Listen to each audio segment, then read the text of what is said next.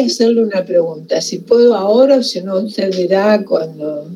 Dale, Juana, mientras vamos abriendo... Hola, Juan. Vamos abriendo acá la... Hola, Alien. Hola, Elías. Hola, Antonella. Bueno. Eh, eh, el tema es así. Eh, la idea mía era, digamos, estudiar, si bien todas las materias me gustan, pero por una razón de energía, concentrarme en historia. Y decir, bueno, yo, ahora la pregunta es, yo puedo hacer todas las correlatividades de historia rindiendo, por supuesto, sin hacer las demás materias? Sí, sí, por lo menos para hasta el segundo año, y que no sé si en el tercer año ya no te van a pedir eh, que tengas también rendidas las de tercero, las de primero. Pero todo primero y todo segundo seguro. Ah, bien. O sea que hay posibilidad. Voy a tratar de hacer eso. claro, porque, bueno, yo no, no es el propósito ser licenciado en historia. sino que me la historia y no, me parece muy bien que, que selecciones y que te vayas armando tu propio itinerario, porque por eso es la universidad. ¿no? no estamos en un, nivel terciario que ahí sí, viste, tenés más armado año a año, año. Acá en la universidad te da esta, esta posibilidad de que vos vayas de alguna manera armando tu propio itinerario. Bueno, entonces... Ah, Buenísimo, buenísimo. Me da pena porque en realidad es muy lindo estudiar. Yo es mi primera experiencia con la humanidad y las ciencias sociales. Es, es un placer estudiar. ¿De dónde venís, Juana? ¿Estudiaste algo? No, yo tengo una formación técnica en administración de empresa, no, mira ¿eh? especialización en salud, y bueno, me dediqué a eso toda mi vida. Bien. Pero contrato, obras sociales, estadística, todo ese tipo de cosas. Nada que ver. No, pero sí saber que en algún momento hay algo. Acá critican más que todo porque les gusta más la historia cualitativa que la cuantitativa, pero hay muchos que se hacen historia económica también, ¿eh? Y ahí sí hay. Sí, sí, sí, bueno, hay niveles de, de, proximidad. Bueno. Bueno, muchas gracias. No, por favor. Bueno, eh, la verdad que dentro de poco, chicos, si no somos más 100 y vamos siendo 60 o 70, yo me parece que cambiaría eh, el mix por el Jitsi. Porque esto que yo estoy haciendo no lo hago, entran todos directamente. Eh, lo único que, claro, el Jitsi Meet desde la computadora lo, les pongo el link y ingresan. Desde los celulares sí deberían bajar la aplicación, pero que se hace facilísimo, lo hice yo. Imagina, cualquiera de ustedes lo puede hacer. ¿eh? Entonces, por ahora lo voy a mantener a este, al MIT, que es el que me dio la universidad.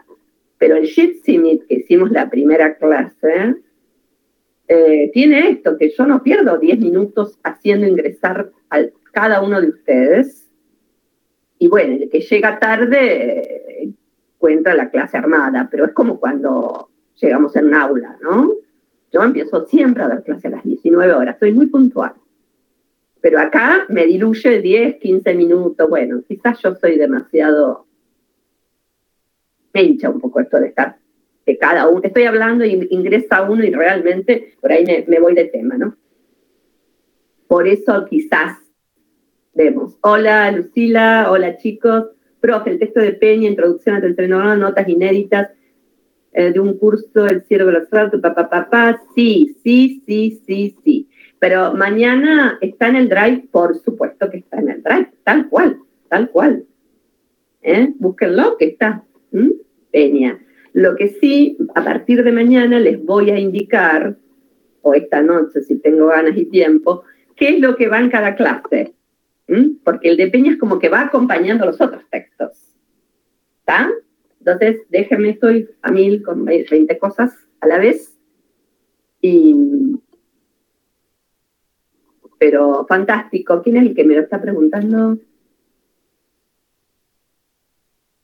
Ah, aquí están poniendo el drive, fantástico. Yo, eh, ¿el drive lo tienen todos? Sí, si no, no podrían llegar a ver los textos, ¿verdad? Bueno, vamos a darle inicio, ¿les parece? tengo que seguir haciendo esto. Por eso no me gusta, no me gusta. Bueno, les cuento que la semana que viene, eh, tanto Pablo, Marisa como yo vamos a participar de, un evento académico, eh, de un congreso, que como es virtual, después les voy a pasar los links y si alguno quiere participar, ¿eh? está, es libre y puede participar. De, la mesa en la cual yo coordino es el viernes a la mañana y al mediodía. Sé que ustedes trabajan, quizás no puedan, pero a lo mejor algunos sí, y entonces le vamos a pasar el, el día que está Pablo, creo que Marisa, la mesa de Marisa es el jueves. La nuestra tiene que ver con eh, la relación que se va a dar entre las llamadas derechas y sus espejos eh, y en, las izquierdas, para dar un, concepto más o menos amplio, eh, entre fines del siglo, principios del siglo XX hasta 1943, hasta los inicios del peronismo. ¿no? Eh, lo de Marisa me parece que es sobre América Latina, la mesa, y la que está Pablo desconozco exactamente. Pero bueno, les vamos a dejar ahí en el tablón, no es para nada obligatorio, por favor, ¿no? Eh, pero quizás a algunos les interesa ver cómo, cómo sería un, desarrollo o de un evento o un congreso académico y cómo se construye. Generalmente son relatos de 10, 15, 20 minutos, donde cada uno expone el texto que, que preparó, que escribió previamente y que fue aceptado. Eh, generalmente también hay un relator que se dedica a criticar lo que uno escribió. Eh, y después, bueno, hay una defensa y también hay una apertura a las preguntas del público. Y bueno, no sé cómo va a ser esta vez, porque esto es la primera vez que yo vaya a participar de un encuentro que es virtual. Uno está acostumbrado a que cualquiera entre, ¿no? Eh, que estás en un recinto y algunos participan de, un taller, otros participan de otro. Bueno, bueno, en este caso eh, es con algún tipo de invitación porque también tenemos una dirección, un MIT, y bueno, y esto facilita, pero también entorpece que otros puedan ingresar. También puede pasarnos que nos reunamos, cosa extraña, gente de La Plata, gente de Buenos Aires, de Córdoba, eh, y que compartamos un momento grato, espero, y que bueno, y que no nos estemos mirando frontalmente como otras tantas veces. Bueno, esto tiene esta virtualidad, que, hace que gente que a lo mejor jamás eh, que hubiese podido conectarse se está conectando tengo un compañero que está dando los cursos para adultos mayores en la universidad y me dice que en este momento tiene alumnos de toda América Latina, como él da los orígenes del peronismo, y bueno, se ve que es una temática que a la gente le interesa. Eh, bueno, que lo ha logrado tener menos estudiantes argentinos, pero que tiene un montón del resto de América Latina. Cosa impensable, digo, bajo un formato presencial. Por eso digo, todo tiene sus contradicciones, pero también hay que buscar en el medio de todo este caos que estamos viviendo, que no digo que no sea, que no tenga costado terrible y tremendo. Yo en este momento tengo a mi sobrino con COVID y realmente estoy esperando día a día y, pulsando día a día cómo le está yendo a él y a toda su familia. Así que me imagino que todos estamos atravesados por cuestiones similares. Bueno, me parece que ahora sí podríamos empezar. Eh, voy a sacar un poco el, esto para vernos un poco más. Y bueno, voy a cerrar. Si hay alguno que quiere decirme algo, levanta la mano y, entonces allí yo abro o hablan o, abro el, chat. ¿eh? Para verlos un poco mejor, si no se me hace muy chiquitito todo. Bueno, ¿qué trabajamos hoy? Historicismo. semana pasada al positivismo. Recuerden los principios que de alguna manera este, estructuraban al positivismo con esta percepción de que el conocimiento era eh, similar e igualaba el conocimiento social con el conocimiento de las ciencias naturales. ¿De acuerdo? ¿Mm? Y que por ende, sociedad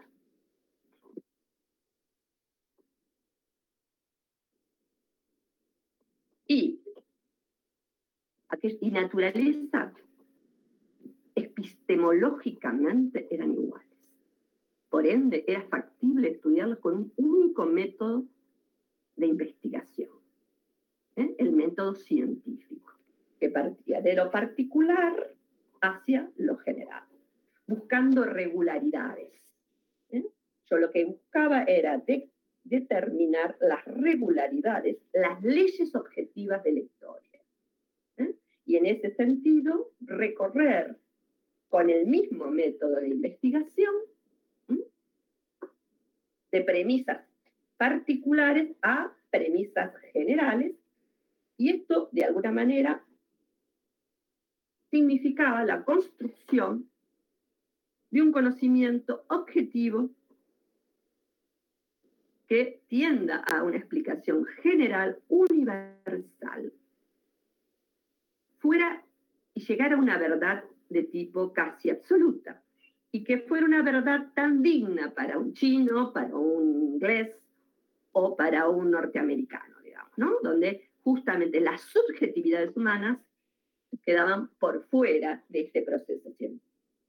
Lo que avalaba esto era la construcción de un método riguroso donde eh, se fijara fuertemente la idea de generar principios que fueran conceptos que fueran justamente analizados desde lo particular a lo general. Esto lo revisamos la clase pasada, también las críticas que de alguna manera se fueron desarrollando y cómo eh, hay distintas miradas, eh, distintos énfasis a la hora, pero más o menos estos tres principios que Lowy incorporaba, digamos, como, como como resortes principales, como variables principales del método científico, digamos, estaban presentes en todos. ¿Por qué positivismo? Y lo dijimos la semana pasada. Porque después de la Revolución Francesa, donde sí había una raíz racional crítica, donde estos principios que buscan eh, una explicación total de la sociedad. Em, necesitaban justamente de una perspectiva racional crítica, porque esta perspectiva, porque que, de alguna manera, barrer con los principios del feudalismo. Barrer con los principios donde el conocimiento estaba, de alguna manera, en Dios había una verticalidad a la hora de pensar el conocimiento. ¿eh? ¿Dónde? ¿Cómo se comprobaba el conocimiento? Bueno, no había necesidad de comprobar. ¿Por qué? Porque la Biblia era pensada como un criterio de autoridad. Era el Dios el que dictaba. Había un proceso de revelación. Lo que había que hacer en la Edad Media, a partir del silogismo, ustedes lo deben haber visto, era corroborar estos dictados que venían de Dios o de eh, un criterio de autoridad que muchas veces tenían que ver con los libros clásicos y sobre todo con la... ¿no? La verdad estaba allí, era una verdad revelada y en todo caso había que demostrar, em, expandirla a partir del método del silogismo variables, para otras variables. Eso es lo que se va a romper. Ahora la verdad está en la naturaleza y hay que descubrirla. ¿Y cómo la vamos a descubrir? Con la observación. El conocimiento, diría, el positivismo parte de la observación. La observación, le cambiamos los modos les cambiamos, lo alteramos ¿eh? A ese producto en tiempo y espacio, de día, de noche, con frío, con calor, le cambiamos estas variaciones y finalmente llegamos a un conocimiento, a una regularidad, y con eso se construían las leyes de la física. ¿No? Entonces todos decimos, todos los metales se dilatan con el calor. Para llegar a eso, para decir todos los metales, tengo que, bueno, alguna vez hacerlo con el cobre, otra vez que con el hierro, pero lo tengo que hacer en Centroamérica, en Antártida, eh, de día, de noche, cambiar las circunstancias y así todo la ley funciona. Y la ley sirve porque es una síntesis que después me permite operativizar adelante estos procedimientos sin tener que hacer cada vez este proceso de verificación. ¿Sí? Esto es el peso que tiene la ciencia. Digamos, una síntesis que te permite, te operativizar a partir de una regla general que en definitiva es muy eficiente a la hora de ponerla en funcionamiento. Esto es el, positivismo. ¿Por qué positivismo? Porque es un pensamiento crítico, pero a su vez esta crítica tiene como un tope, un lugar de llegada. Para el positivismo, las sociedades humanas pasaban por distintos estadios, ¿se acuerdan? estadios que tenían que ver con un momento inicial teológico, ¿eh? donde había una pregunta acerca del ser, y ese ser tenía que ver con los dioses, el origen de todo eran los dioses. ¿eh? Eh, inicial dioses relacionados con la naturaleza, después había una cantidad de dioses, el politeísmo, finalmente llegó a otro momento donde hay un solo Dios, pero ese es siempre del momento teológico. Un segundo momento, decía el autor, tiene que ver con el momento metafísico. Ya aquí hay un desplazamiento de los dioses y son las grandes preguntas que responden qué es la humanidad, qué es el hombre, y que están buscando a partir de conceptos previos que se van a ir vitando.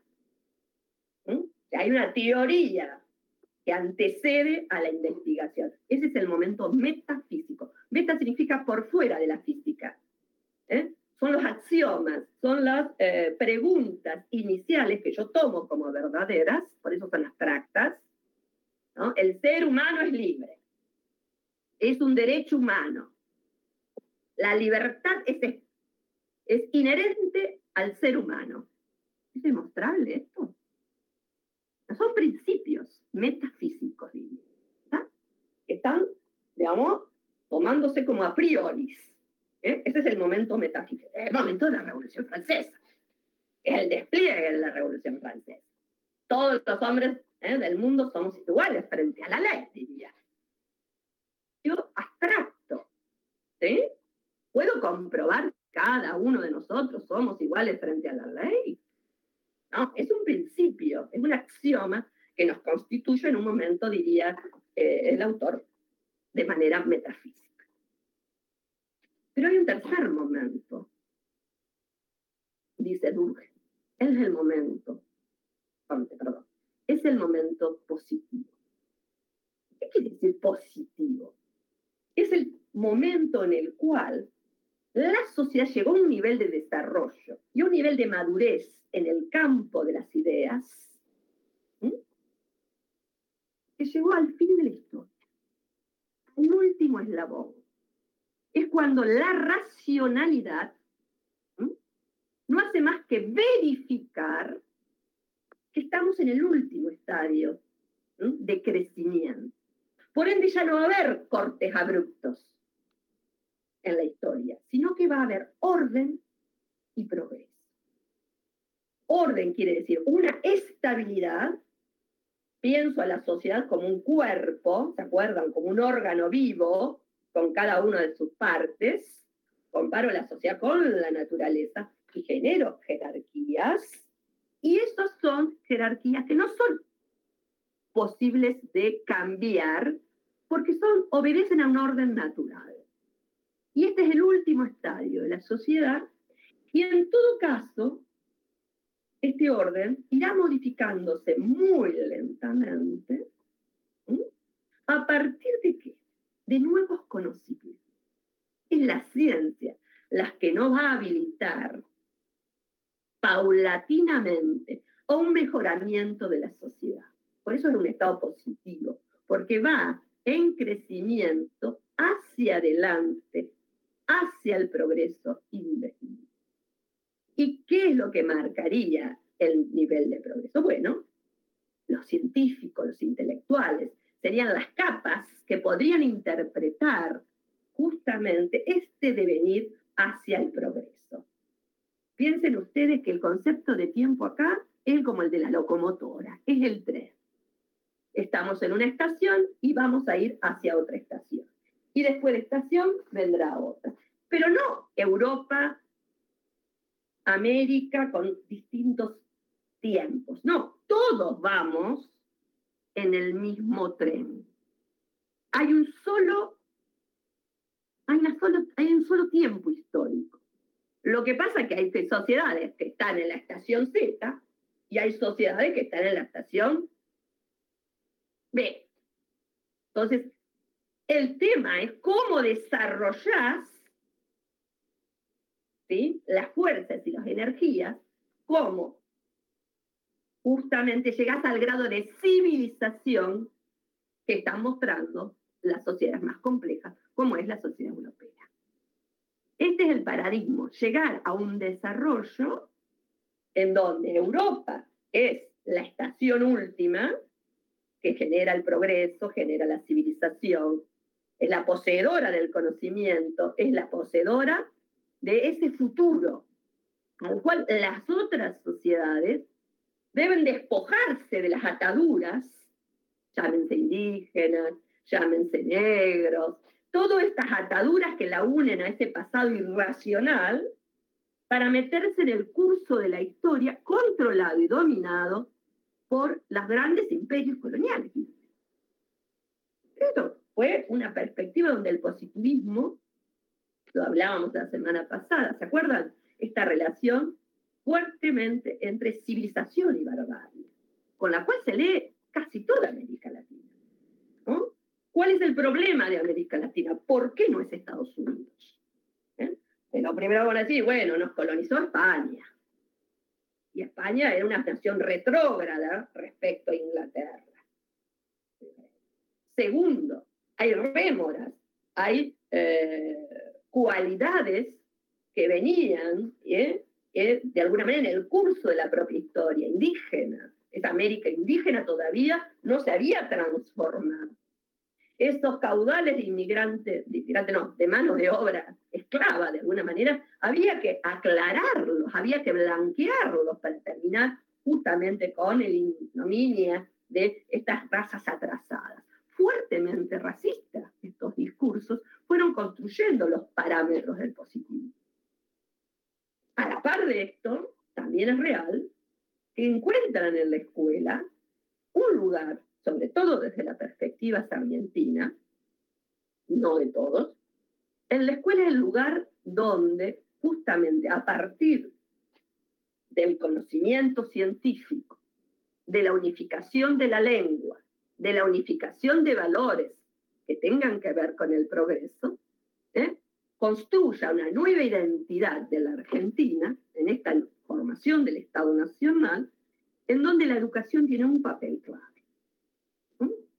Pero este conocimiento va, se va a legitimar siempre hacia el futuro, hacia la idea del progreso. ¿Qué es lo que no? Bueno, hoy habrá desajustes pequeños, pero evidentemente en el progreso esta sociedad irá mejorando paulatinamente. ¿Por qué? Porque va a haber un desarrollo científico que lo avale. Y es esa fuerte perspectiva racional de lo que se llama una razón trascendental, porque como que hay un deber ser, y esto se va a ir dando con el paso del tiempo. Estas perspectivas positivistas las vamos a encontrar en intelectuales fuertemente conservadores, pero estas astillas positivistas también lo podemos encontrar en socialistas. Y también las vamos a encontrar en Marx. también Marx va a ser acreedor de fuertes astillas positivas. Ya lo vamos a ver a partir de la semana que viene, mañana con Pablo y, más aún desde la semana que viene. Digo, también hay una apuesta hacia el futuro, hacia la idea de que aquella sociedad que viene va a ser mucho mejor que la actual. ¿eh? Y que la ciencia va a cumplir un lugar importantísimo. En Marx no es solo la ciencia, sino que va a ser la lucha de clases. Ahí hay una diferencia. Pero sí hay una fuerte creencia en la posibilidad de que estas grandes contradicciones sociales abran el espacio a un momento revolucionario y a un momento de superación entre la tesis y la antítesis, llegando a una síntesis de mayor mejoramiento de la sociedad. Algo de esto en Marx también funciona, sobre todo cuando revisemos el manifiesto común. Digo, astillas del positivismo lo vamos a encontrar en distintas perspectivas. Así, van la letra, el, como lo vimos en la semana pasada, digamos, vimos un positivismo mucho más conservador, ¿verdad? ¿Eh? Defensor del status quo, defensor de que somos distintos por naturaleza y en definitiva por eso debemos aceptar que las reglas de juego en una sociedad sean fuertemente diferenciales, sea siempre una sociedad fuertemente piramidal. Eh, de eh, lombrosiana, de justamente diagnosticar las enfermedades a partir de distintos tipos de cuerpos, etcétera, etcétera. También la idea de privilegiar, digamos, eh, la defensa de los mejores. Esta selección natural que de alguna manera ponía Darwin y que van a retomar como un elemento en el cual eh, jerarquizar aquellos que de alguna manera construyen el poder y son la élite dominante eh, como una necesidad histórica. Esto, una necesidad histórica que no se puede modificar. ¿eh? Son las reglas de la sociedad y son inmodificables. Por ende, no hay proceso que ingrese no hay concepto ni de revolución porque quebraría el orden. Porque la idea del positivismo es un cuerpo cerrado, estable. No hay conflictos internos. Si hay algún conflicto es porque viene de afuera, decíamos, ¿se acuerdan? Y ese afuera tiene que ver con o los inmigrantes, o las ideologías extranjeras, anarquistas, socialistas, que no nacen, por ejemplo, de la realidad social argentina aquellos que son eh, tachados como enfermos, entonces los locos tienen que estar afuera, la, eh, idea de la salud, ¿eh? pensaba bajo estos parámetros, entonces la idea de esta estaba tan expuesta en las escuelas, ¿no? La idea de la manzana podrida, que si la juntabas con el resto, de alguna permeaba, ¿eh? había que separarlo. Esta idea, yo les decía, de organizar fuertemente cada ciencia con su propio método científico. Bueno, esto de alguna manera lo revisábamos la semana pasada, eran los pilares del positivismo. Este positivismo que tuvo su momento así de, mucha fortaleza, sobre todo cuando a partir de mediados del siglo XIX, las clases poseedoras, las clases burguesas en Europa, tienen un momento de ascenso social en donde, de alguna manera, terminan con el concepto de cambio y revolución y establecen el orden. Esto es la hipótesis fuerte que a considerar Lowy. ¿Se acuerdan? ¿Se acuerdan? Ellos son revolucionarios de alguna manera, terminan con el régimen, el antiguo régimen, pero cuando llegan al poder ya no hay posibilidades de una revolución porque es una perspectiva negativa y ahora hay que desplazar de lo crítico y negativo a un momento positivo. Positivas ya no queda lugar para un enfrentamiento, para una ruptura de la temporalidad. La única temporalidad va a ser una temporalidad que vaya modificando lentamente y progresivamente a esta sociedad, donde el conflicto sea justamente eh, resuelto sin grandes cimbronazos. El concepto de revolución queda absolutamente fuera del diagnóstico del positivo. Había que terminar con el concepto de la Revolución Francesa. Había que domar los efectos de la Revolución Francesa en la cabeza de la gente. ¿Eh? Y entonces aparecen estas perspectivas que, a la par que estoy diciendo esto, también tengo que decir que tuvo un enorme eh, consenso porque está basado en los pilares de la ciencia moderna. ¿no? Y de alguna manera implicó una voluntad de conocimiento muy firme y una fe en la ciencia, en que la ciencia iba a liberar a la sociedad.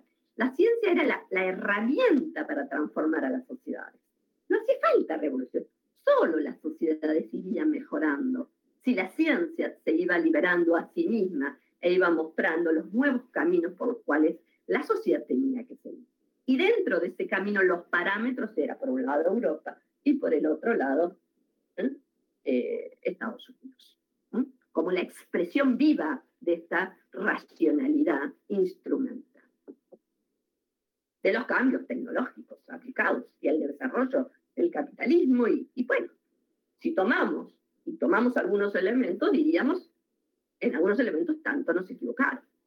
Si nosotros pensamos que el nivel de vida o el promedio, mejor dicho, de vida a principio de siglo nos llegaba a los 40 años, y hoy llegamos a los casi 79, alguien diría, bueno, más allá de todas las críticas que las haga, el capitalismo en su gran desarrollo y en su puja en la transformación tecnológica, significa que, bueno, hubo una extensión de, la calidad de vida de la gente que hoy es factible que vivamos casi el doble que aquellos serían nuestros abuelos, nuestros tatarabuelos, ¿eh? de principios del siglo XX. Entonces, digo, para que de alguna manera también mostremos las contracaras. Eh, otros dirán, bueno, sí, estos son promedios. Habría que ver cuánto vive un niño en Nigeria o en algunas tribus africanas, o cuánto es el promedio de algunas comunidades indígenas en nuestro propio norte del país. Los promedios siempre engañan también, ¿verdad? Y en todo caso, bueno, este, hay otros considerandos que deberíamos agregar. Pero evidentemente hay eh, una visión muy fuerte que el desarrollo de la ciencia, ¿eh? Eh, más allá de todo, ha significado, y significa hoy todavía, un parate, ni más ni menos cuando tenemos que pelear contra un virus como lo estamos peleando. ¿no? Entonces digo, ¿qué lugar ocupa esta ciencia occidental? Hay que repensar después, en todo caso, cuando terminemos el cuatrimestre, qué lugar le damos y qué tipo de concepto de ciencia es el que deberíamos trabajar ¿eh? ya casi en la segunda década del siglo XX. Si es factible el mismo concepto de ciencia que hace 100 años atrás. Con lo bueno y con lo malo que también nos trajo la ciencia. Porque también es verdad que en esta relación entre sociedad y naturaleza, hoy sabemos que este desarrollo infernal de las fuerzas productivas, este desarrollo, este motor que significó el capitalismo en relación con la ciencia, la invención constante, el reformularse nuevas hipótesis, nuevos instrumentos de consumo y de producción, también nos está poniendo al borde no solamente de grandes hambrunas y de relaciones cada vez más oprobiosas entre los que más tienen y los que menos tienen, porque realmente la brecha a nivel mundial es cada vez mayor. Esto es indiscutible, no hace falta que seamos de izquierda o derecha, estos son datos absolutamente objetivos, sino también el impacto que está teniendo sobre todo el ambiente. ¿Cuántos años más podemos llegar con esta celeridad de cambios tecnológicos, con esta instrumentación de los conceptos que de alguna manera fueron la fuente de eh, eh, cambio que se dieron entre el siglo XVIII, el XIX y todo el siglo XX. Esto es el positivo, en línea muy concreta, muy muy rápidamente. ¿Qué es el historicismo? ¿Y a dónde nace? Y bueno, perdón, no dije lo principal, el positivismo nace con a la luz de la Revolución Francesa, ¿cierto? Es parte de la filosofía de las luces, va de la mano de la filosofía de las luces. Es el liberalismo inicial crítico, después de bien en un positivismo conservador, habíamos dicho, ¿se acuerdan? ¿Eh? Historicismo, para entenderlo, lo primero que tenemos que decir, que nace como una respuesta al positivismo. Y lo vamos a ubicar en otra región, también europea, pero lo que hoy consideraríamos Alemania. Entonces, surge, para decirlo rápidamente, en lo que hoy es Alemania, a principios del siglo XIX. Algunos ponen también hacia fines del XVIII, principios del XIX. Empiezo con los tres principios de Owen, para que lo contemos, porque es muy operativo. Por eso seguimos poniendo a Owen, que sean unas paginitas, porque esos tres principios ordenan mucho tanto para pensar el positivismo como para pensar al historicismo. Me parece que está bueno que ustedes cuando hagan la lectura también tengan en cuenta, porque son operativos y comprensivos, fácilmente comprensibles. Las tres proposiciones que él pone para pensar el historicismo, dice, uno, todo fenómeno cultural, social, es histórico. Por lo tanto, no puede ser comprendido sino por y en por y en la historicidad. Todo es histórico, todo es historia, diría Félix Luna. ¿eh? Esto de alguna manera, todo, todo fenómeno social, cultural, económico, político, académico, científico, todo se desarrolla en historia. ¿eh? Y por ende, cada cuestión de esta la vamos a tener que ver en el proceso mismo de la historia lo tenemos que colocar en la historia y en su propia historicidad. Dos, existen diferencias fundamentales entre lo que llamamos los hechos naturales y los hechos históricos. Mientras que el positivismo los asimilaba, ¿se acuerdan? Era, por eso eran factibles de ser utilizados, estudiados por el mismo método científico, el método natural, científico natural. Aquí, dos Son absolutamente diferentes. Mientras que los hechos naturales se pueden estudiar a partir justamente de premisas particulares y llegar a las regularidades observables y verificables con leyes y un conocimiento universal y objetivo, los hechos históricos son absolutamente diferentes. Son únicos e irrepetibles. Por lo tanto, hay diferencias en las ciencias y por lo tanto el modo de abordaje también va a ser. Mientras que el positivismo necesitamos un método matematizable, ¿eh? yo veo la variable 1, la variable 2, la variable 3, y las voy sumando, es matematizable, puedo hacer modelos matemáticos que me expliquen estas regularidades, el método específico del historicismo no es matemático, sino es cualitativo. En vez de ser cuantitativo, es cualitativo. Después abrimos un poco qué quiere decir con cualitativo. ¿Eh? toma otros aspectos, otras formas de expresión donde la subjetividad humana ¿eh? también se expresa y no es tan fácil cuantificar, sino que hay que comprender. Hay que comprender. Y por eso viene el tercer rasgo importante. No solo el objeto de investigación, o sea, lo que estudiamos, está inmerso en el flujo de la historia, sino también el sujeto, nosotros como investigadores, estamos sumergidos también en ese devenir histórico. El objeto, lo que estudia, la industria, eh, la economía, las ideas, el positivismo, lo que fuere, ese objeto de análisis que yo tomo para analizarlo es parte del hilo de la historia, está sumergido en el hilo de la historia, sino que además yo como investigadora, o ustedes como investigadores, van a estar también metidos dentro. Nuestros puntos de vista son históricos, son fuertemente históricos, porque están sumergidos en un devenir histórico. Decía ingenieros, ¿eh?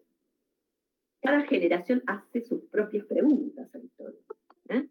Digo, estamos rodeados ¿eh? de elementos que son constitutivos en un momento histórico. Lo que él va a analizar, él cree, y aquí pongo, ponemos el acento, por eso es que no dimos el resto, hicimos una, una selección, porque si no es muy largo y bajo estas circunstancias estamos tratando de, achicar.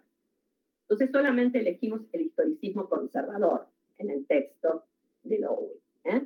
Por eso hoy me acordé, dije, van a estar leyendo otras cosas más, léanlo si tienen, si tienen tiempo, porque es precioso el texto, es muy buen texto pero prefiero que sinteticemos.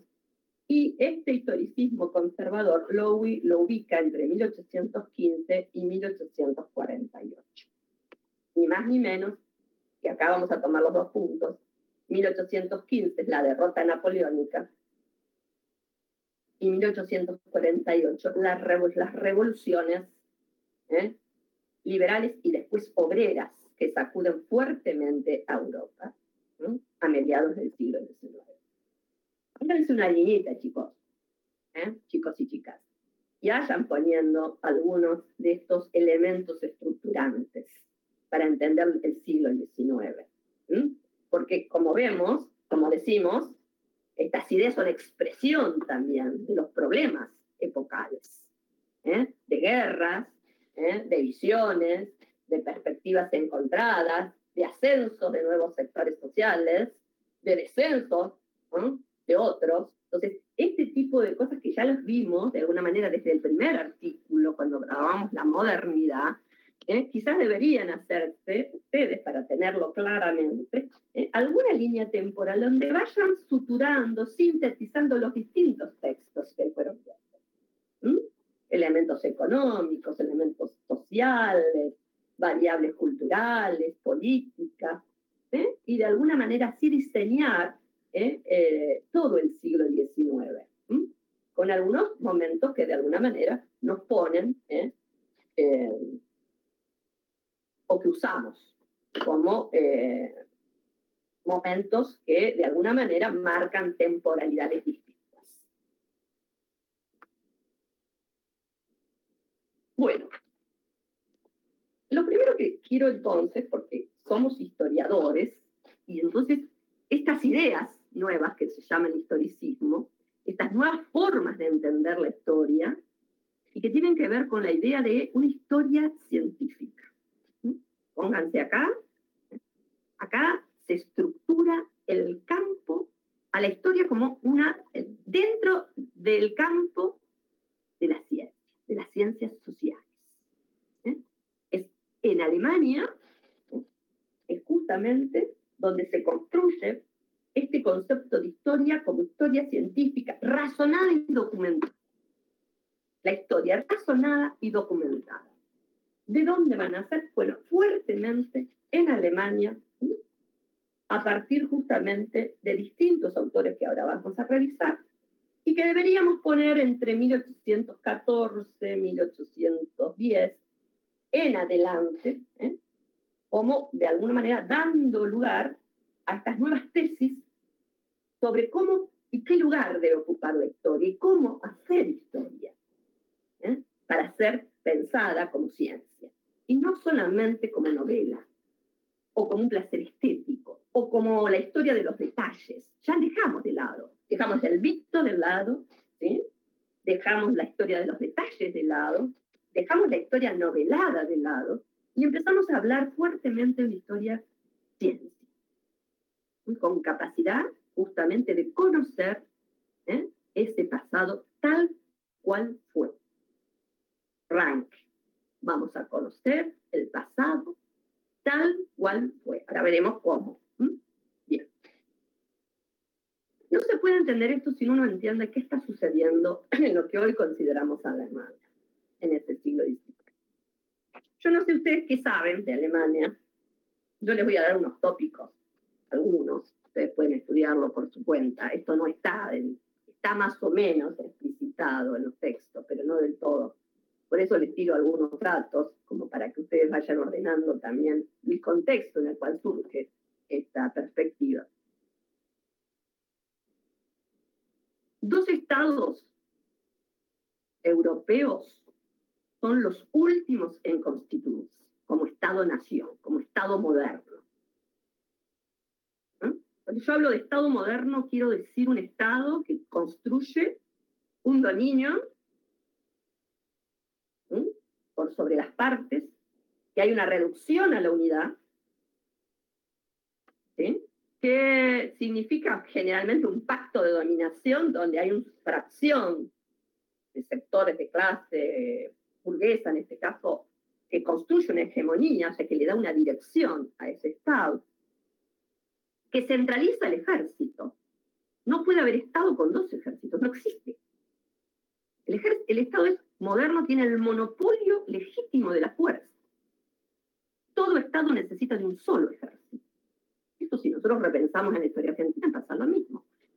Algunos autores dicen, entre 1810 y 1880 pasaron siete décadas que termine de constituir de forma definitiva el Estado Nacional en Argentina. Roca.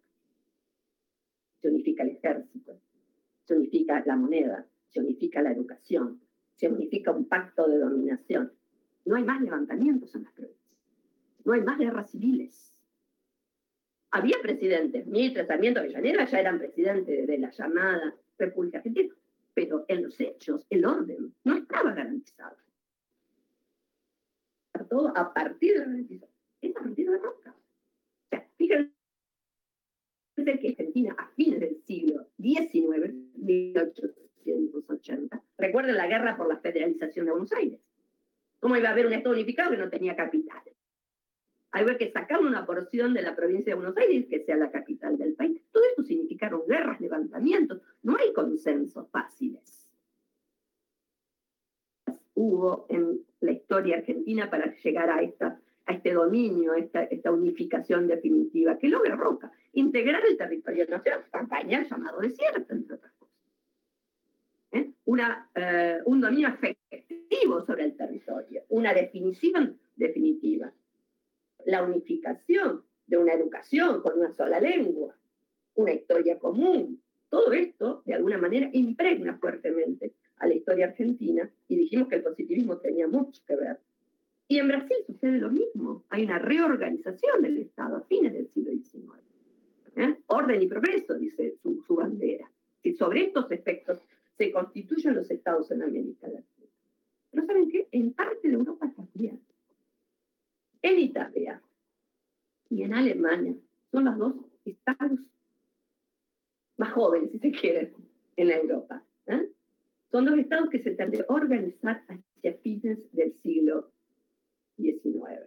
Es más, podemos definir que hay un estado recién cuando se funde el imperio alemán en 1871. Y para no olvidar. ¿eh? Quiere decir que cuando el historicismo comienza a construirse como un discurso, como legitimador de la historia científica, ¿sí? todavía no había un Estado. Había que construir el Estado en esa Prusia, después Alemania. Es la realidad. En esta parte del mundo, allá por el siglo X, en, 962, se formó lo que se llamó el Sacro Imperio Romano Germánico. Casi perduró mil años este Sacro Imperio Romano Germánico. ¿eh? Pero era como una carcasa, un gran imperio, con un emperador, claro, pero de piedra de barro, diríamos, donde había muchísima fuerza de los regionalismos, de los principados, de los ducados. Estamos bajo el régimen feudal. No hay una, hay una autoridad centralizada, pero en realidad el poder de militar, el poder de movilización de tropas, lo tienen los señores feudales, los príncipes de cada una de las. Llega a haber 300 principados, 300 subregiones. Esto es de lo que de alguna manera están, mientras en España tenemos una primera unidad y un primer estado, todos lo sabemos, que Fernando se casó con Isabel, los reyes católicos, lo vimos en la escuela. Y ese es el primer paso de la unificación del Estado español. Siglo XV. Acá estamos hablando del siglo XIX. Justamente contra cuando echan y expulsan a los árabes. Eso. Es un Estado católico que logra constituirse como tal, una sola lengua, un solo ejército y encima las colonias en América. España logra una unidad política muy temprana. El Reino Unido Inglaterra también. Revolución Gloriosa, en el siglo XVI y XVII, que se viene construyendo una unidad política. Pero en Alemania no está pasando esto, lo que consideramos Todavía están divididos en mil pedazos, frutos donde eh, las articulaciones o las relaciones feudales siguen vigentes en Alemania. Si ustedes quieren, más atrasado, ya diría, de una visión positivista, diría más atrasado, ¿eh? que, frente a las lógicas ¿eh? de, de gran desarrollo que van a tener otras áreas del propio continente. Por lo tanto, casi en mil años no logra constituirse en un Estado moderno. 1806, esta también es una fecha para no olvidar. Las tropas napoleónicas invaden estos territorios. ¿Mm? Y entonces, estos territorios que habían peleado por guerras religiosas entre protestantes y católicos, una gran rivalidad entre Austria y Prusia, etcétera, etcétera, etcétera, de golpe son borrados y controlados por Napoleón Bonaparte. Y forma otra nueva formación que se llamó la Confederación del Rin. Y de 300 desagregados estados que había, los va a recomponer en 36, nada sea que acá tenemos un proceso de gran centralización, pero desde arriba con el poder napoleónico. Y Napoleón viene con, el crecimiento de la burguesía, viene con nuevas leyes, con un nuevo código civil, con el libre mercado, con este, eh, la propiedad privada, con el concepto de los derechos universales de los hombres, por supuesto, nosotras no. ¿eh?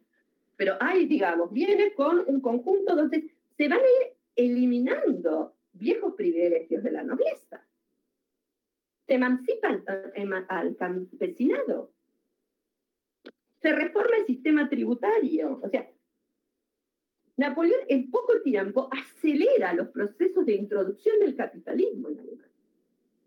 No que va a ser total, porque ustedes saben que echar la ley y echar la trampa, ¿no? Pero digamos, se está abriendo y se está descabrando eh, los viejos obstáculos que de alguna manera fuertemente venían construyéndose desde siglos. Pero bueno, 1813 Napoleón es derrotado. Hay otra fecha. Entonces, ¿qué pasa durante estos años con la intelectualidad prusiana? ¿Cómo se planta frente a Napoleón y a las reformas y al nuevo derecho y a los nuevos códigos? ¿De dónde se va a agarrar? ¿Cómo construye una perspectiva? Y acá la historia juega un lugar fundamental para reconstruir el, concepto de Estado y el concepto de nación. Inventa el concepto de nación alemana y es la historia el parámetro fundamental. Entonces, la respuesta va a ser un fuerte nacionalismo. ¿Eh? Que brega por qué? Por la unificación alemana. Entonces, una idea de que hay que restaurar el viejo imperio. Pero ya no es posible volver atrás, porque había cambios que se venían dando. ¿Eh? Entonces, ¿cómo reconstruir un poder central? ¿Cómo aglutinar los cambios que de alguna manera el paso de las fuerzas napoleónicas habían desarrollado, nuevos sectores sociales? Y bueno, se va a conformar una confederación germánica entre 1815 y 1866, y aquí aparece fuertemente la presencia de Prusia. En el medio van a tener que vivir la revolución obrera. Y aparece fuertemente a partir de 1866 un canciller que ustedes lo deben haber conocido, porque en la historia se ha nombrado más de una vez, que se llama Otto von Bismarck. Y con el peso de la ley y también de los palos, va generando una unificación de estos territorios. Primero derrotan a Dinamarca en 1864 y anexan parte de Dinamarca y sobre todo derrotan a Austria, que era su contrincante. Y de ahí forman una nueva organización que se llama Confederación Alemana del Norte. Y un paso más, esta confederación, esta guerra, finalmente vuelve en otra guerra contra Francia en 1870. Re importante esto porque para cuando veamos Francia, la Comuna de París, por ejemplo, entonces, re importante entender que en 1870, 71, 70, perdón, 71 sí, los franceses son derrotados por los alemanes. Alemania ¿eh? nace eh, de esta guerra y allí corona el proceso de unificación prusiana, con Prusia a la cabeza, y se proclama el segundo Reich, ¿eh? que es Federico II, como el rey prusiano que de alguna manera da origen a este Estado que después de esto rápidamente va a industrializar, cosa que ya había empezado con las fuerzas napoleónicas, pero que ahora con el peso de un Estado unificado lo va a lograr fuertemente. Y bueno, y va a llevar, ustedes saben, que la derrota de, de Francia le saca Alsacia y Lorena, que va a ser una de las grandes disputas de la Primera Guerra Mundial, entre otras cosas. O sea que este mapa europeo tiene mucho que ver con lo que después va a ser ¿eh? las causas estructurantes de la Primera Guerra ¿Por qué hace falta entender esto? ¿Y por qué hace falta enclavarlo en la historia, de alguna manera, a estas nuevas ideas, a nuestras perspectivas? Y en este sentido, hace falta que entendamos entonces a algunos autores. Pero en este contexto, en el contexto de que hay capas de intelectuales eh, y acá vamos a ver dos visiones. Uno es el texto de Moradiello, con algunas hipótesis algo distintas a las de Lowell. Viste que siempre damos como para ver dos puntos de vista diferentes. Empecemos con Moradiello. Dice que lo primero que vamos a encontrar es una escuela de Gotinga donde se dan los primeros análisis históricos jurídicos. Lo primero que, el primer campo dentro de la historia que se va a ir formando tiene que ver con un campo histórico que estudia las leyes, los marcos jurídicos. Es más, en 1814, no es casualidad, en el momento donde cae Napoleón, donde se va a fundar una nueva escuela de derecho, y la va a hacer Von Savigny, Savigny, con Y, en la Universidad de Berlín. La Universidad de Berlín va a ser un, lugar donde este Estado eh, moderniza su estructura académica y allí entonces aparece fuertemente esta idea de construir un conocimiento científico, también en el campo de las ciencias sociales. Y el primer campo que se va a desarrollar entonces es el campo del derecho. ¿Por qué el campo del derecho? Porque justamente vienen a cuestionar el código napoleónico. Vienen a cuestionar esta idea de que todos, somos iguales frente a la ley. Vienen a cuestionar que eh, esos principios abstractos, universales, que trajo la Revolución Francesa, no sirven para entender la realidad alemana. ¿Por qué? Porque los códigos, dice Savigny, los sistemas legales, tiene que estar de acuerdo, porque son un producto de las costumbres y del carácter del pueblo. En vez de principios abstractos y universal, todos los hombres son iguales, habrá que ver cómo es la realidad específica de Alemania y por ende el código propiedad, la libertad de comerciar. Todo esto deberá repensarse a partir de las costumbres y el carácter del pueblo. Es decir, una historia que tenga de acuerdo a la tradición. Los códigos no pueden salir de principio. Yo quiero esto porque avanzo a este tipo de sociedad, sino que tiene que estar arraigado en la propia historicidad de Prusia o de Alemania. Muy hostil entonces contra los códigos de la Ilustración y de la Revolución Francesa. Sobre todo con la idea de la Declaración de los Derechos Humanos. Esto, y menos aún con estas constituciones liberales. Entonces, ¿cuál es el método? ¿Cómo va a trabajar Savigny? Que de alguna manera es el primero en inaugurar un campo de trabajo. Es muy interesante porque después los historiadores lo van a responder llamado la filología. Filo es amor, amante, de las palabras. ¿eh? hay un estudio, una ciencia que estudia los textos escritos.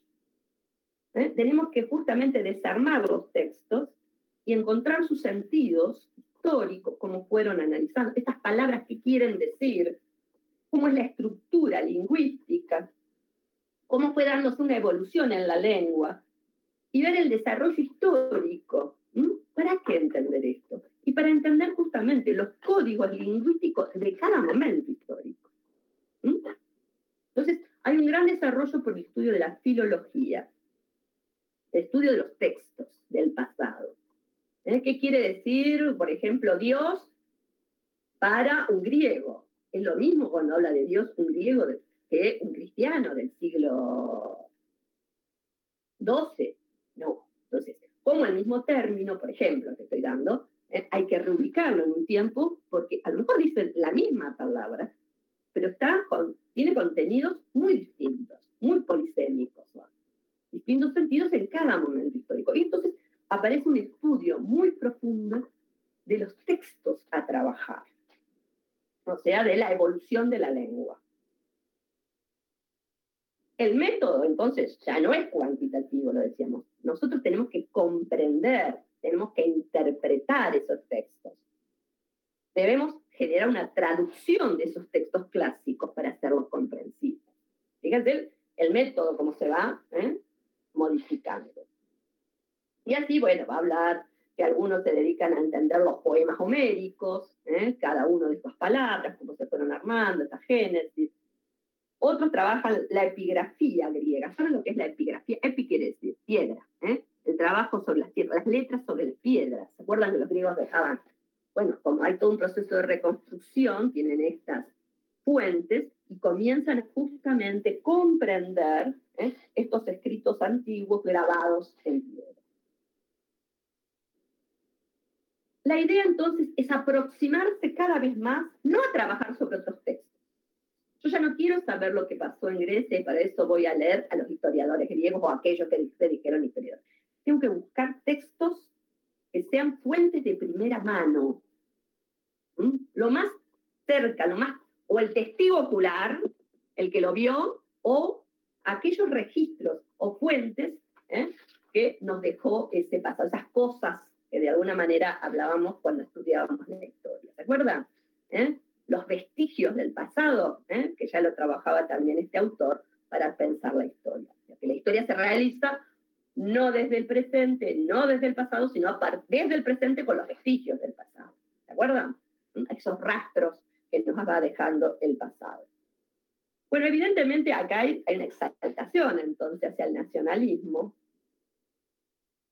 Esta crítica a Napoleón y esta crítica al liberalismo político-económico digamos, condensa un fuerte nacionalismo. Y después puede ser fuertemente antisemita también, ¿eh? sobre todo desde el siglo, fines del siglo XIX, ¿eh? El antisemitismo es parte, no, es, no hay que buscarlo en Hitler, ¿eh? Esto está desde antes en la cultura, porque son las, justamente, porque la cultura judía era pensada como arraigada en la cábala, en la racionalidad abstracta, en el número, Digo, acá estamos buscando otros recorridos. ¿eh? Otro, el primer historiador, Niebuhr, 1776-1831. Niebuhr. Por supuesto que también va a ser profesor de la Universidad de Berlín. Berlín es el centro, el foco, ¿eh? donde se dan los grandes cambios ¿eh? de la universidad moderna. Y él va a ser el que inaugura el método histórico crítico. También, filólogo, llega a dominar 30 lenguas este señor, para que entendamos ¿eh? lo específico y lo serio que es. ¿no? Un examen, un análisis crítico, un análisis eh, muy, muy, muy eh, de cerca del documental de esas fuentes. Ya primero tengo que armar y entender y desarmar los sentidos de las fuentes. Los ubico de manera sistemática y son la base de la narración histórica. Dice exactamente, debe revelar con alguna probabilidad las conexiones generales entre los acontecimientos. Esa es la base de la narración. Revelar, a partir de las fuentes, las conexiones generales entre los acontecimientos. ¿Qué va a escribir el Señor? Y la historia de Roma. ¿Por qué estudia la historia de Roma? Porque tiene que buscar qué? El origen del imperio. Formando su propio imperio, vuelven a Roma, pero no a Roma republicana, a Roma imperial. Este es el proceso de cómo, desde ese presente, se arrastra a un pasado que les sirva de legitimidad de su propia historia actual. Vuelven a la Roma imperial. Entonces dice, basta de detalles del pasado, busca reconstruir los aspectos más importantes de esa realidad a partir de las pruebas. Y él dice acá, son objetivos, pero al mismo tiempo dice, nos ligamos apasionadamente a nuestros príncipes y a nuestro país. Esto lo dice en 1828. Muestra esta necesidad de generar un proceso de construcción de una identidad, donde la historia juega el, el cemento, el lugar de cemento de una ideología, de una contención, de una perspectiva de unidad. ¿Dónde está la unidad? Hay que reconstruir, es la historia donde van a encontrar. La legitimación del historicismo no es hacia el futuro, como hacía el positivismo, es hacia el pasado. Es ese pasado común lo que tenemos que reconstruir en esta nueva identidad. Estado, pero también nación. Ustedes saben la diferencia. Una cosa es el Estado, es Estado con el poder del Estado, pero la nación es el conjunto de valores, vivencias comunes, tradiciones, digamos, eh, eh, son aspectos mucho más ideológicos, si quieren, valores. Esto es lo que de alguna manera nos da la nacionalidad, sentirnos parte de un pasado común. Y la historia va a jugar un rol fundamental. En este sentido, llegamos al autor más importante para el historicismo. Cualquiera lo conocen, es un tipo re famoso y aunque sea alemán, eh, tuvo un éxito por todo el mundo y su escuela y su forma de construir el relato histórico, por ejemplo, tuvo sus repercusiones en Mitre, en la Argentina, y en tantos otros historiadores de América Latina. Es, de alguna manera, el padre de la historia. ¿Eh? Cuando uno habla del padre de la historia científica, la historia moderna científica, siempre está hablando de Leopoldo von Ranke. ¿eh? Leopoldo von Ranke, un caso. 1795-1886. ¿Mm? También profesor, por supuesto, de la Universidad de ¿no? Pero él ya no va a trabajar sobre el imperio romano, sino va a trabajar sobre la historia moderna. Quiere revisar el siglo XVI, el siglo XVII, ¿Mm? cómo se construyó este imperio romano, germánico y cómo se fue desarmando estudia la historia de los pueblos latinos y germánicos, ¿eh? historia de los papas para ver las divisiones entre protestantes y católicos, por ejemplo. ¿eh? Se le interesa ver las distintas facciones. Y finalmente la historia de Alemania en la época de la Reforma. Entonces, digo, allí nomás, ya está estudiando siglo XVI, XVI, XVII y hasta el principio del XVIII. Fíjense ¿eh? cómo va reconstituyendo este pasado para formar parte de esta nueva unidad política que se va a llamar Alemania. ¿Y qué va a estudiar? ¿Qué es lo que va a estudiar? Primero, va a armar grandes archivos.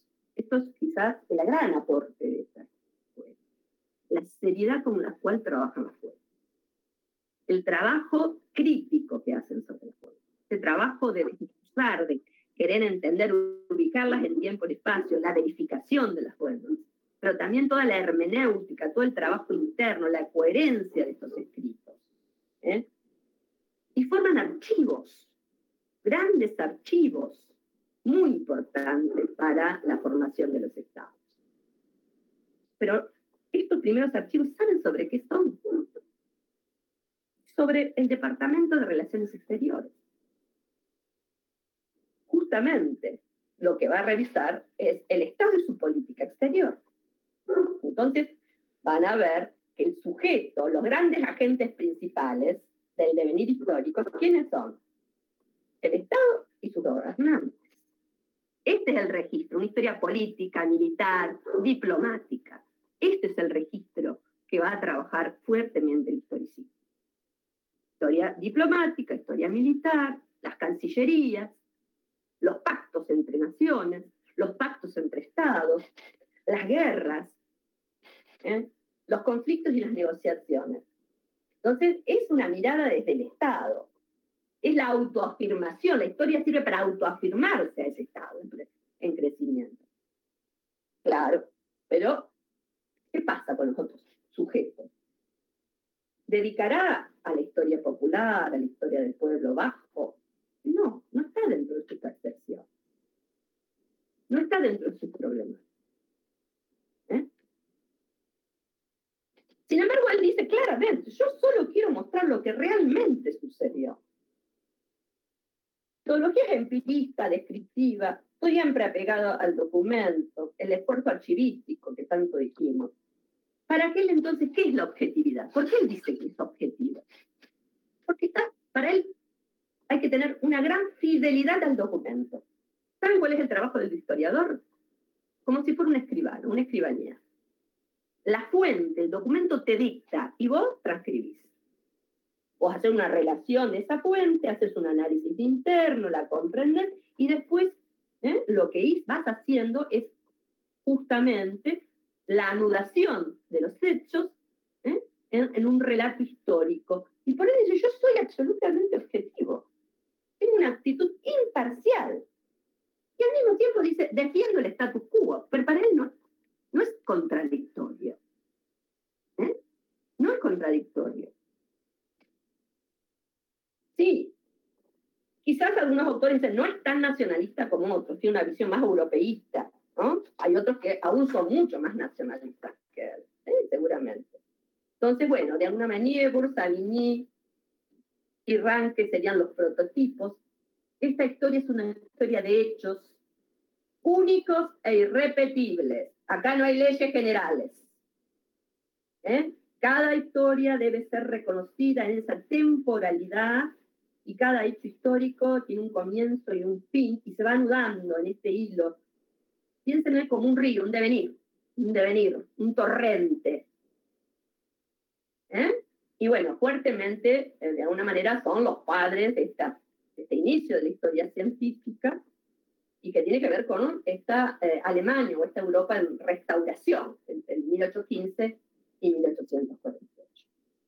Después va a tener otros más, no, no, no, véanlo, no, no, no los voy a seguir este, con esto. Tiene a sucesores como Monsen, Siebel, Dreutzen, ¿eh? que más o menos van aún a ser em,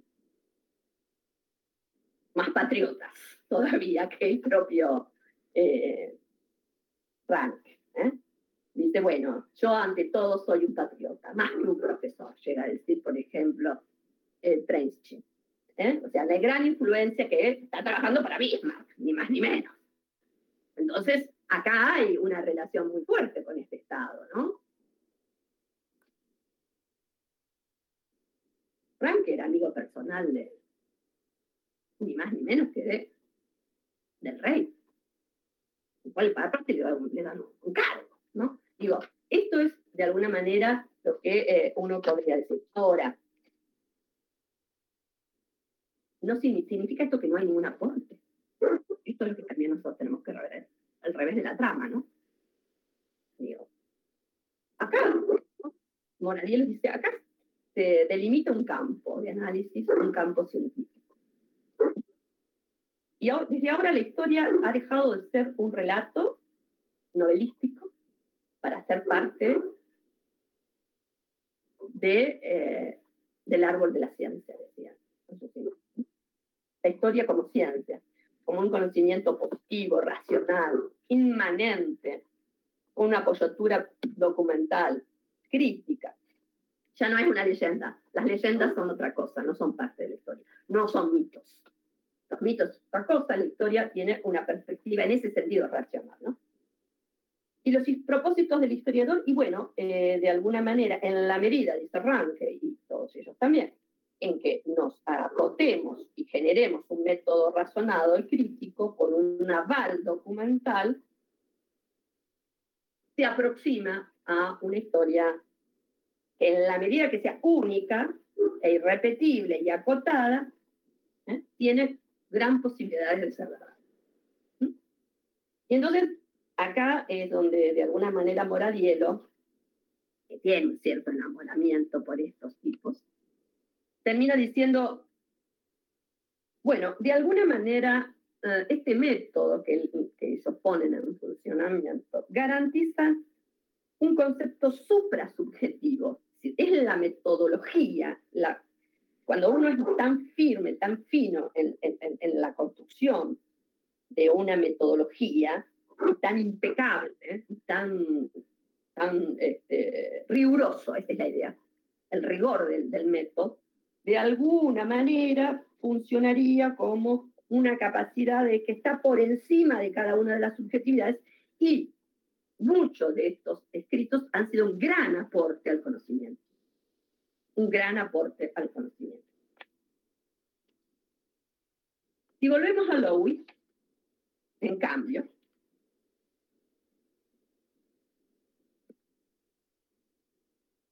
va a decir que esto es una reacción conservadora e ideológica. El momento de este momento que va durante las primeras décadas del siglo XIX, es un momento en donde el historicismo juega un rol antipositivista, según él también antiburgués, porque es muy crítico de la sociedad burguesa, que se recuesta en cuestiones mucho más locales, muy impregnada con el romanticismo, de volver a lo local, de volver a lo, a lo propio, y no a lo racional, sino a lo emotivo. Aparece el concepto de alma del pueblo, ¿eh?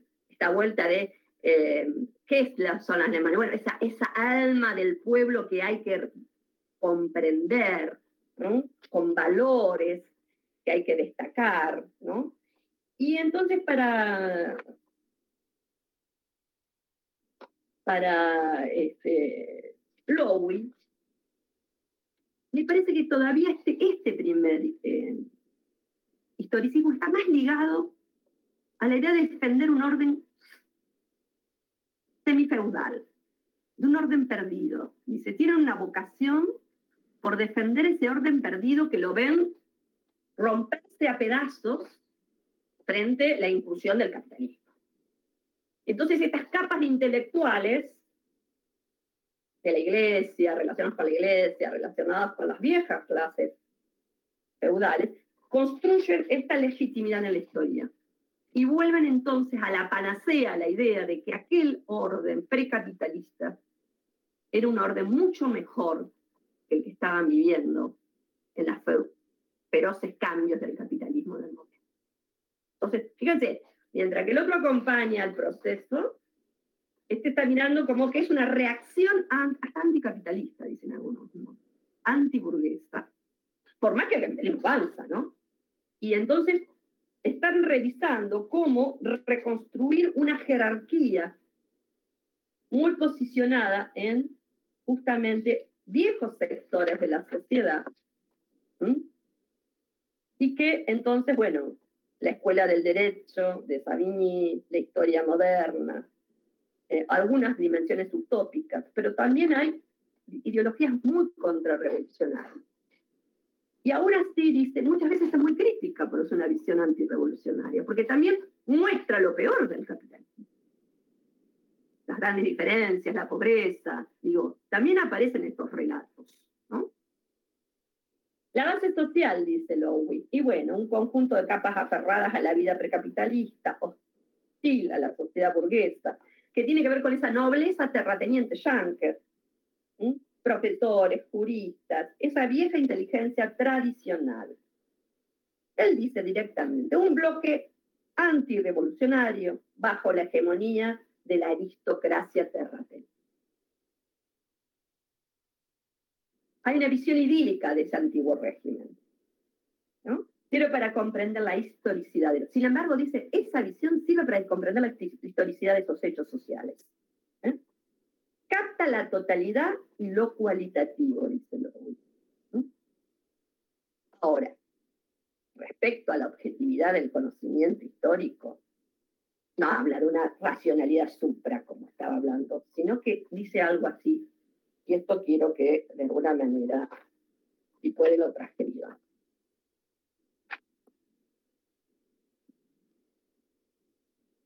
Dice, para el historicismo y el conservadurismo, para él, perdón, para Lowe, el historicismo y el conservadurismo están tan interpenetrados que el punto de vista conservador es percibido como desprendido de la historia.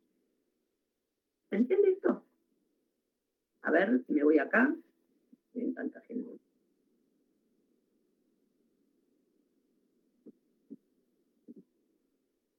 Dice, el orden es pensado como un resultado del crecimiento orgánico de la sociedad. Es producto de siglos de acumulación. Por eso todo proceso revolucionario está destinado al fracaso. Pero fíjense que el positivismo decía lo mismo, pero con otros argumentos. Todo esto sobre todo después de la restauración de 1815. Este ambiente conservador no era considerado un juicio de valor, no es percibido como un juicio de valor, sino que era la manifestación de la realidad. Era la expresión de un movimiento histórico mismo. Bueno, ¿qué quiere decir con eso? Bueno, él le llama ideología. Él quiere decir que es una argumentación, ¿se acuerdan? Ligada a un determinado sector social. Y cuando lo llamaba ideología, se acuerdan que tenía que ver con la idea de preservar un orden social. Ah, después te la doy a leer, ya, ya te la doy. ¿eh? Entonces él está diciendo, cuidado, eh, este historiador llega a decir, yo soy conservador y al mismo tiempo dice, yo soy objetivo. Porque ser conservador para él no es un punto de vista. Es el punto de vista, el único punto de vista posible. ¿Y por qué es el único punto de vista posible? Porque la historia es lo que te legitima. Sí, la historia es como que va decantando. Y si hoy es esto es así, es porque es lo que debe ser. No puede ser otra cosa. Hay como un curso en la historia ¿no? Y si llegó este, esta sociedad, justamente, ¿eh? no, no es que yo estoy valorizando, es porque no hay otra manera de ser, no hay otra posibilidad. Si hoy es así, el presente es así, si el presente de la Argentina es que nos morimos de hambre y no tenemos vacuna, ¿entiendes? Digo, no es únicamente por ni Alberto ni, ni Macri, sino que sería el devenir de la historia argentina, ¿eh? que hace que sea de esta manera y no sea modificable. ¿Está? ¿Entienden lo que estoy diciendo? Es el pasado, el entramado del pasado que hizo que el presente sea tal cual es. Por eso el tipo dice, yo soy objetivo y defiendo, defiendo el estatus porque el status quo no es ni más ni menos esto. Sería como decir, sería como, ¿Eh? sería como decir que porque ha pasado una determinada cantidad de años y eso es así, queda fijo. Exactamente. Eso es así. Exactamente. Exactamente. Él legitima todo, ¿eh? cualquier cosa con este juicio. claro. Con esta idea. Es muy jodido, cuidado, ¿eh? si vos decís todo el producto del pasado, y bueno, los genocidios también. Sí. ¿Te das cuenta? Eso estaba pensando, que es como que está desligada del accionar humano, es pensar en la historia desligada de, de, la actividad humana. ¿Quién está hablando? Me gustó. Acá, Nicolás. Sí. Claro, Alan, tiene que ver con esto, es como que, porque en definitiva, fíjate vos, que la historia finalmente las hacen los estados, no los sujetos humanos. ¿Sí? Y en este sentido, si es el Estado alemán el que está creciendo, ¿eh? ¿cómo algo va a violentar el ritmo de que Alemania finalmente se constituyó como un Estado fuerte? Y va a pelear su dominio muy pronto en el marco de la Europa. No se olviden que Alemania sale desde arriba con una capacidad de una revolución industrial en la segunda fase de la revolución industrial que supera tecnológicamente a, la, vieja sociedad británica. Entonces, digo, estamos mirando un proceso histórico único, ¿no? Porque acá dice, forma parte de su campo, de lo percibido como evidente, y por lo tanto no conciben, no se conciben como partidarios axiológicos o comprometidos es el campo de lo evidente. Cuando nosotros decimos, y es el sentido común, dice la gente, eh, pero esto es así porque es así. Esto está diciendo, ¿no? Es invariable, no se puede modificar. La historia, ¿quién las hace? Las hacen los estados. Las hace la élite gobernante. Por ende, es inmodificable. Ahora, entonces, ¿significa esto que no sirvió de nada? ¿Eh? Que todo esto es un punto de vista ideológico y por ende, ¿a qué miércoles estudiamos esto? No son avances en el tipo de conocimiento. Son procedimientos que cualquier historiador hoy debe considerarlo. Más allá de que podemos ampliar, por supuesto, el objeto de análisis y tener otras miradas. Pero en lo que enriqueció a la historia, me parece a mí, es muy válido pensar que algunos otros no, para otros, si algunos piensan que la historia no es una ciencia, y que siempre va a estar teñida de un relato político, ideológico y atravesada de manera tal, tan fuertemente, que la historia tiene en sí misma una incapacidad de explicar y de llegar a la verdad, sino que es un relato sobre la realidad versus otros relatos sobre la realidad. Todo dependerá del concepto de historia que cada uno también construye. No sé si ustedes vieron a Paul Bain en algún momento, si Pablo les charló, Paul Bain es un historiador muy importante. También lingüística, también funciona mucho desde el, estudio de la, construcción lingüística, de los giros lingüísticos. Pero él opina que es imposible la objetividad. Él opina que acá estamos en una batalla de formas, de, escrituras, eh, con sentidos múltiples, y que la historia deberá debatirse ese campo junto con otras escritos. Y que llegar a una historia total, objetiva, científica, es una mentira. De otro, no. Nosotros todavía creemos una historia, una capacidad explicativa, en la posibilidad de construir, de jerarquizar dentro de la historia, llegar a conocimientos que tengan mayor validez que otros. Está todo para que ustedes lo piensen, ¿eh? tiramos a la ciencia y nos quedamos con todo vale, diría un autor desde la epistemología, todo vale. Todos los conocimientos valen. Ahora digo yo, todos valen, pero todos valen de la misma manera, con el mismo rigor. Todos tienen la misma capacidad. Nos vamos con esas preguntas. Profe, Sí, Mateo. Yo, eh, algo que desde que empezamos a, hablar del tema de la historia como ciencia y de... Mm, sí, sí.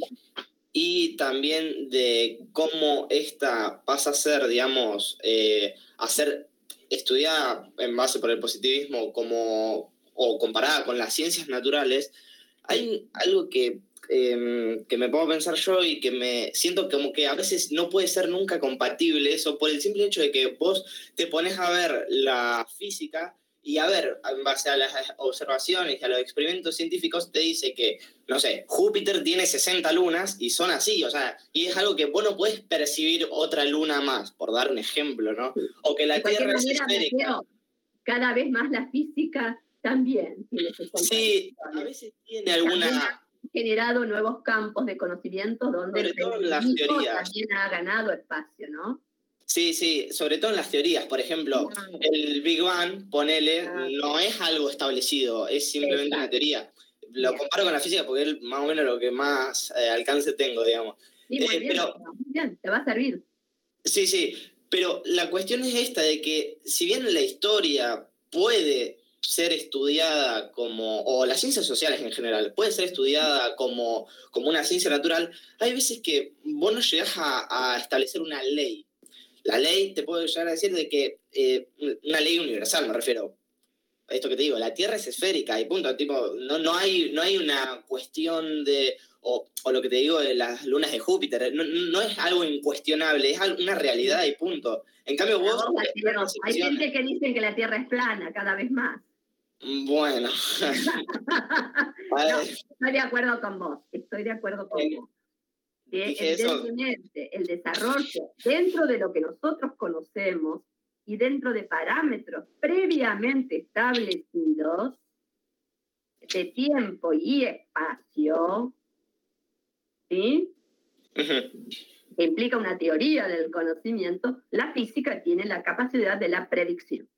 Lo que, lo que sí me parece muy bueno y que se puede aplicar un montón la historia es la cuestión de estar abierta al debate siempre, siempre a que un argumento o, una, eh, o un hecho esté abierto a ser modificado por una opinión o por un testigo, por lo que sea, o sea, eh, que cualquier cosa pueda modificarla. Bien, Mateo, entonces algunos dicen que las ciencias sociales todavía están en la niñez porque necesita constantemente, ellos también, ¿eh? de alguna manera, nuevas fuentes, pero no solamente nuevas fuentes, nuevas preguntas a esas fuentes. También abren nuevas cuestiones. Claro. Lo que pasa es que los objetos de estudio son diferentes. Claro que son muy diferentes. Porque si eh, en las ciencias humanas, unas son las sociedades, otras el hombre en sí mismo, y va evolucionando el objeto independientemente de... Claro, pero lo difícil, Juana, que es construir un criterio de verdad. Pasa que también eh, cierto acercamiento... Un criterio de verdad que tenga parámetros universales y que, bueno, no, no por cualquier cosa existen las comunidades científicas que ponen parámetros epocales que son dominados, que juegan como de algunas hojas de ruta por donde se construye el conocimiento por, algunos tiempos, por algún tiempo. Eso se llama paradigma. Sí, discúlpame. No, no, que comentaba que, este acercamiento inicial de las ciencias sociales a los métodos de las ciencias naturales responde también a una necesidad de legitimación. Eh, en términos generales. Queremos ver. Queremos queremos decir que nuestro conocimiento vale. Yo, por ejemplo, me estoy formando en el campo de la psicología y como campo discursivo es un campo que está siempre en tensión entre las ciencias o las corrientes psicológicas más biologicistas, por así decirlo, más cercanas a, métodos eh, positivistas, ¿sí? Eh, y, y otras corrientes más humanísticas, como podríamos pensar el psicoanálisis, aunque en sus inicios haya tenido otras Bueno, y ahora tienen a la neurociencia que los está corriendo por detrás también. Bueno, esto sí, esto digo, no, como me decís, Alan, y está muy bien lo que estás aportando. Yo lo estoy, eh, haciendo hincapié a pensar los problemas desde la historia, porque bueno, ustedes eligieron historia. Pero evidentemente no es solamente el problema de la historia, sino que es de todo el campo de las ciencias sociales, ¿no? Eh, hay algunos eh, científicos que dicen, bueno, ustedes son pseudociencia, nunca van a llegar ¿ah? a construir una verdad con un rigor ¿eh? que llegue justamente a un conocimiento universal, único, preciso, conforme a leyes y por ende van a ser siempre una ciencia de la aproximación. Y bueno, quizás sí. O quizás, cuando terminemos este cuatrimestre, también volvamos a repensar un concepto de ciencia más amplio. Y no solamente con eh, el parámetro de las ciencias físicas. Porque a lo mejor también hoy vemos que en la física hay un montón de teorías, como decías Mateo, que no necesariamente son demostradas. Y a las matemáticas que no son demostradas, porque son argumentaciones axiomáticas, compuestas de teorías, mi hijo estudia matemáticas, así que lo escucho todo el día hablando de axiomas, ¿eh? que son justamente juicios previos que nos permiten construir teoría, ¿no? Y esos, esos puntos de referencia sobre los cuales se genera una... Ah, pero nadie cuestiona las matemáticas pero sí a las ciencias sociales. Y bueno, ¿por qué? Porque nosotros también trabajamos sobre el problema del humano y del poder. Sí, y entonces estos que... generan otras cuestiones y otras peleas. ¿Eh? Sí, Facundo. Lo que pasa es que las miradas siempre, siempre van a ser subjetivas. O sea, hay hechos concretos que pueden haber pasado, pero incluso si vos pudieses ir a ese pasado, eh, hubo distintas miradas dentro de ese mismo pasado para, para después contártela. Entonces eso también, obviamente que hay una imposibilidad de contar realmente exactamente lo que pasó, salvo como en este caso, que estamos viendo eh, dos pensadores distintos sobre algo y cada uno llegará a su conclusión. Bien. También calculo que debe ir atado a una ideología o a una manera de pensar de cada uno, sí. cuál se va a enfocar más. Seguro, Facundo. subjetivo absolutamente. Tanto es así que evidentemente eh, nosotros trabajamos mucho con Moradiello y, y yo no, no coincido mucho de lo que Moradiello organiza y explicita, pero a mí me parece que es un tipo riguroso, importante, que yo lo debo conocer y que seguramente sacaré cosas que, que, son importantes a la hora de pensar y de mencionar el problema de la historia. ¿Te imaginas que cuando dice que se puede estudiar el fascismo, para estudiar el fascismo, para estudiar la guerra civil española, dice, no tenés que odiar a Franco, y mi abuelo republicano hasta en las venas, te imaginas lo que yo siento cuando un historiador dice eso, ¿no? Yo vengo de una matriz liberal, liberal, antiperonista, ¿eh? la familia fue dura, digamos, ¿viste? Eh, bueno, separación de la iglesia del Estado, pero bueno, digo, esas tradiciones que todos tenemos, a veces no tan clara, pero todos construimos valores desde familias y experiencias cotidianas muy diferentes, que tendrán densidades sociales, que tendrán miradas feministas o de género, o no, que tendrán discursos relativos o, no a, la orden, a la jerarquía. Todos tenemos, eh, eh, venimos con esto. Ahora, el único tema que vamos a tener que discutir el último día de clase es si todos los puntos de vista, como vos decís que hay, no hay duda. El otro momento que ustedes si quieren lean, que es el de Lowy, el segundo momento del historicismo, está el, historicismo relativista, que es un poco lo que estabas diciendo vos, Facundo. Dice Dilthey, ¿no? La historia es como un cuadro. ¿Por qué? Porque bueno, el cuadro va pintando distintos colores, ¿no? y es el artista el que le va poniendo la impronta, ¿no? Vos como historiadores también, está con la brocha y pone un poco más de tono acá, otro acá, otro allá, y vas acentuando.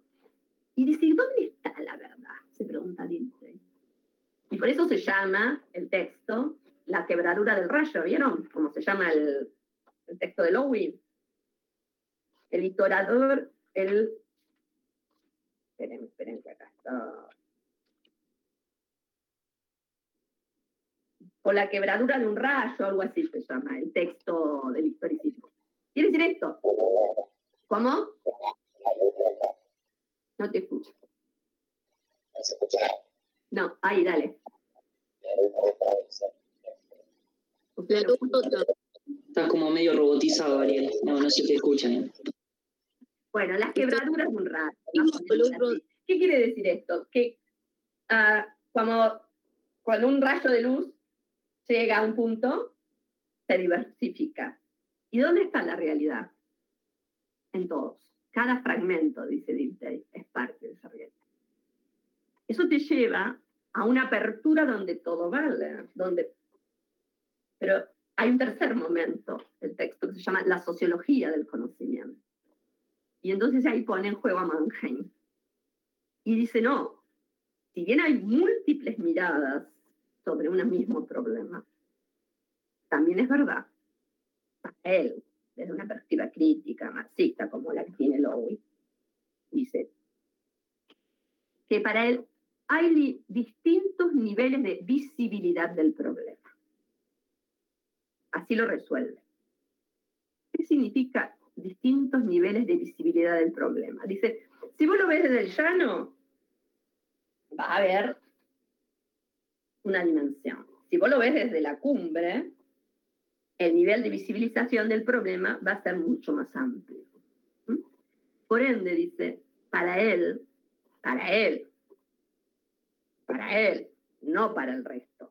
¿no? Como dice Facundo, acá cada uno arma su composición. Para él, aquellos que más alejados están del poder, tienen la posibilidad de construir un relato más crítico. Cuanto más cerca del poder estás, tu perspectiva crítica va a estar más maniatada. ¿eh? Él lo llama la visibilidad del observatorio, o sea, tu nivel de observación va a estar más despejado si vos no tenés compromisos ¿eh? concretos con el poder de Dios. Esto es lo que a estar diciendo.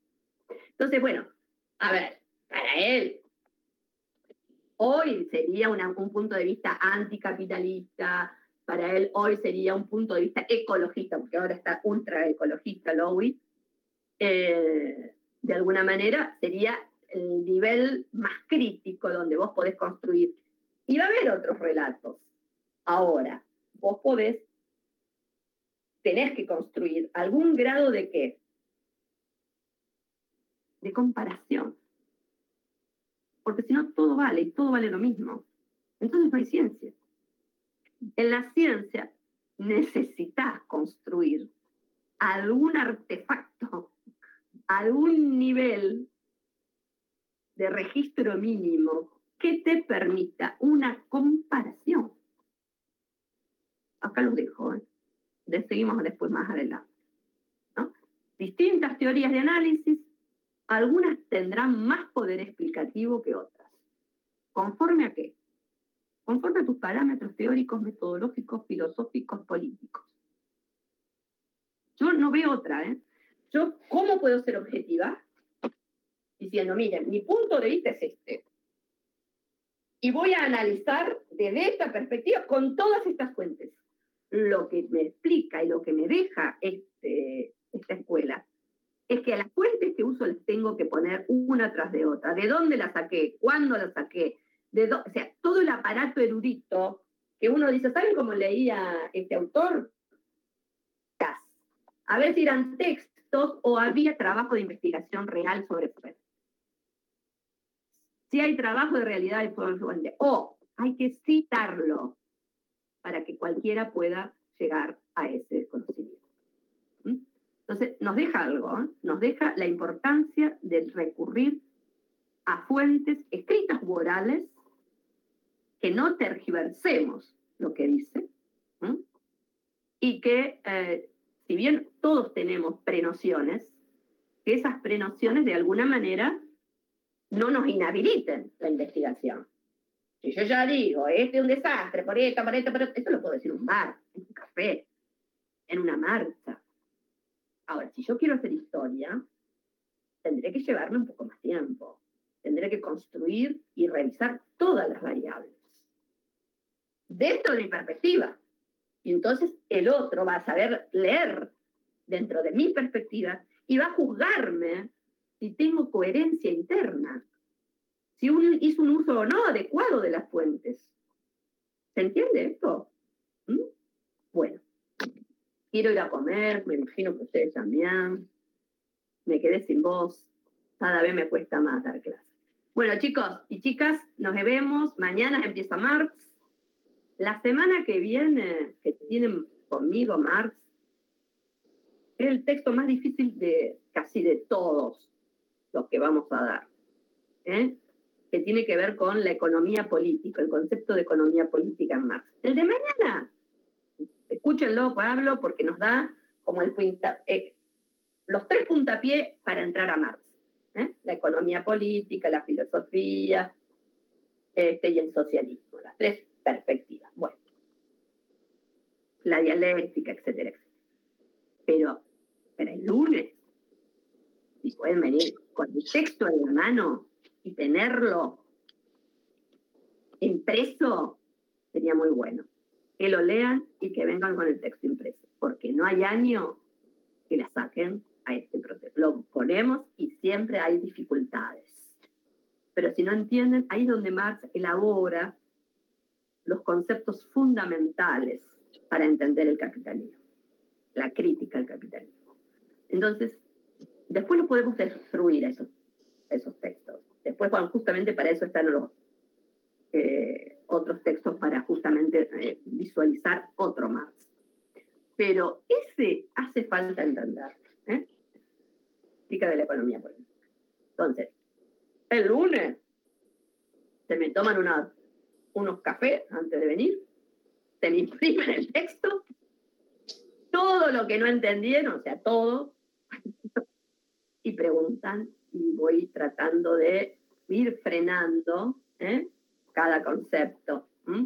Y bueno, y tratamos de ir de alguna manera transitándolo. Sí, introducción a la crítica de la economía política.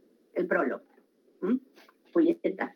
Bueno, chicos y chicas, nos vemos el lunes que viene. Eh, mañana recuerden que es a las 5 con Pablo. Los martes, cuando trabaja Pablo, es a las 5. Chao, hasta luego. Muchas gracias, buenas noches. Profe, gracias.